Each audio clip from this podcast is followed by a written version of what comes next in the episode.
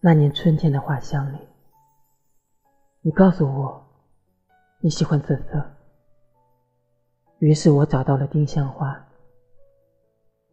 那年夏日的烈焰中，你递给我一个冰激凌，你告诉我我需要把它捧在手里，含在嘴里。那年秋天的落叶里，你告诉我，你说枫叶是秋天最好看的烟花，于是我们相约去香山。那年冬季的寒风中，